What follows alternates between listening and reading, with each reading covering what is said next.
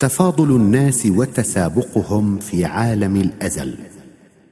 والآن بعد أن عرفنا منزلة الإنسان بين سائر المخلوقات نقول: لم يكن بين أفراد هذه الفئة يومئذ سابق ومسبوق، ولا فاضل ومفضول، ولم يكن بينهم ساعتئذ نبي ولا رسول، فآدم عليه السلام ومن سواه كلهم كانوا يومئذ بين يدي خالقهم سواء، إذ لم تكن لهم بعد من أعمال يتفاضلون بها، وليس يميز أحد عن أحد بين يدي هذا الإله العادل ما دام الخلق جميعا عباده سوى الأعمال.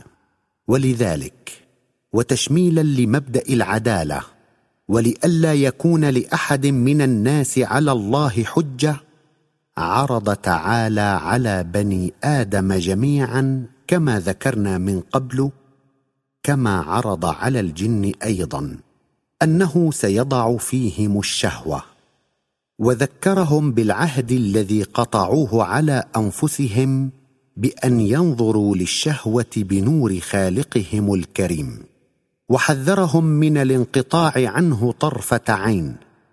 ثم إنه تعالى عرض عليهم الدنيا وما فيها، وألقى في نفوسهم الشهوة، وذكرهم بعهدهم مناديا: ألست بربكم؟ أي ألست الذي خلقتكم وأوجدتكم؟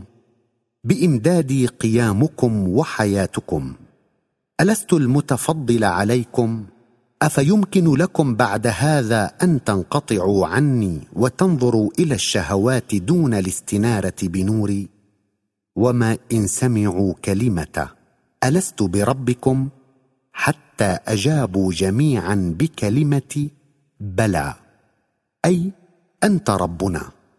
وإلى ذلك تشير الآية الكريمة في سورة الأعراف: وَإِذْ أَخَذَ رَبُّكَ مِنْ بَنِي آدَمَ مِنْ ظُهُورِهِمْ ذُرِّيَّتَهُمْ وَأَشْهَدَهُمْ عَلَى أَنْفُسِهِمْ أَلَسْتُ بِرَبِّكُمْ؟ قَالُوا بَلَى شَهِدْنَا.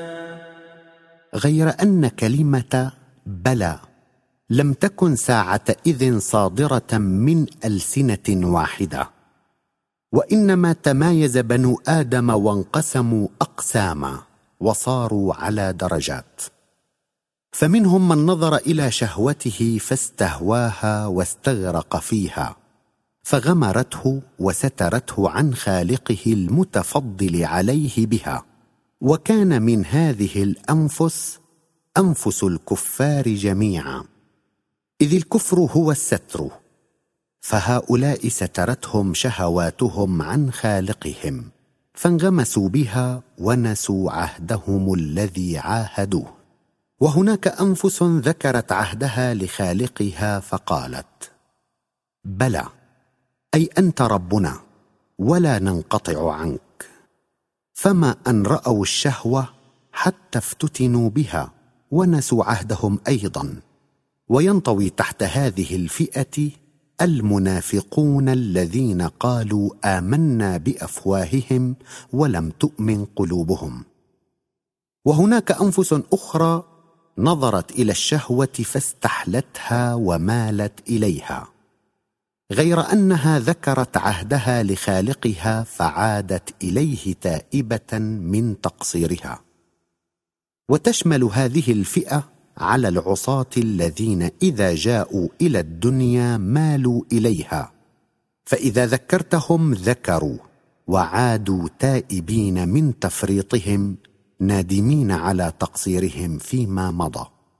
أما الأنفس التي ذكرت عهدها ولم تنظر إلى الشهوة إلا بنور خالقها ولم تتحول عنه أبدا، فتلك هي الأنفس المؤمنة حقا، لقد رأت الشهوة فرأت فضل خالقها عليها بها، فشكرته على فضله وحمدته على نعمته.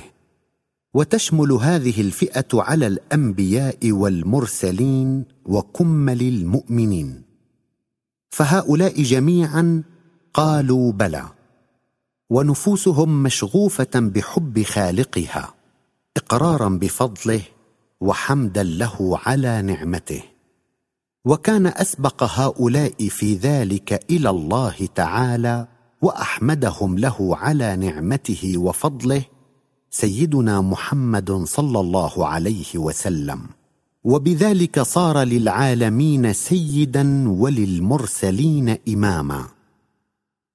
ونظر الله تعالى إلى بني آدم في تلك الساعة من بعد أن احتل المكانة التي احتلها، فعلم سبحانه أن فئة الكافرين والمنافقين الذين أعرضوا عن ربهم ولم ينظروا إلى شهواتهم بنور خالقهم، هؤلاء قد امتلأت نفوسهم بذلك الإعراض خبثا وأمراضا، ولا بد لهم من الخروج إلى الدنيا ليخرج من نفوسهم خبثها ومرضها. كما علم أن فئة المؤمنين الذين نظروا إلى شهواتهم بنور خالقهم وعرفوا فضل ربهم، هؤلاء قد امتلأت نفوسهم بإقبالها على ربها خيرا، ولا بد لهم من الخروج إلى الدنيا أيضا ليظهروا ما في نفوسهم من كمال.